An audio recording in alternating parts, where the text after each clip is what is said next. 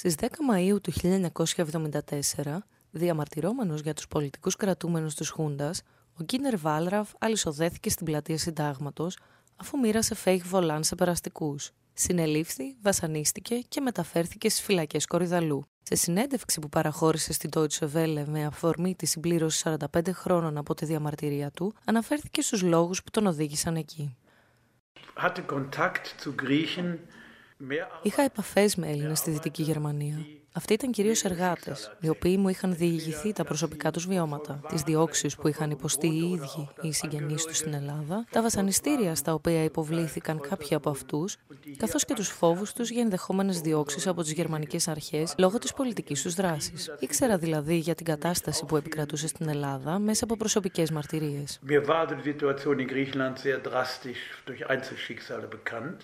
Ο Γκίντερ Βάλραφ ήταν μέλος της οργάνωσης Αλληλεγγύης στην Ελλάδα, ενός δικτύου αλληλεγγύης προς τους Έλληνες πολιτικούς κρατούμενους. Τον Μάιο του 1974 επισκέφτηκε για πρώτη φορά στα πλαίσια μιας αποστολής της οργάνωσης στην Αθήνα. Όπως αναφέρει στη συνέντευξη, ήξερε ότι μια τέτοια επίσημη επίσκεψη δεν θα μπορούσε να πετύχει πολλά.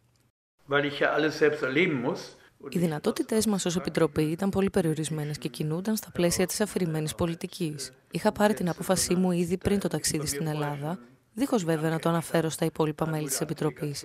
Έπρεπε με κάποιο τρόπο να βρεθώ ο ίδιος στη θέση των Ελλήνων πολιτικών κρατούμενων. Η διαμαρτυρία τους στην πλατεία Συντάγματος ήταν ίσως από τις πιο επικίνδυνες δράσεις στη ζωή του, τονίζει σήμερα ο 76χρονο Βάλραφ. Μάλιστα, ξέροντας τι τον περιμένει, είχε φροντίσει να έχει μαζί του ισχυρά παυσίπονα. Τη βαλίτσα με τα πράγματά του την είχε αφήσει στη γερμανική πρεσβεία με ένα σημείωμα που έλεγε Παρακαλώ, κρατήστε την μέχρι να επιστρέψω. Αυτό βέβαια μπορεί να αργήσει. Για να μην διακινδυνεύσει την παραχώρηση προνομίων κατά την κράτησή του ή ακόμη και να αφαιθεί ελεύθερος, κατά τη συνήθη τακτική του έδωσε πλαστά στοιχεία, δηλώνοντας πως είναι εργάτης στη Ford με το όνομα Hans Walter.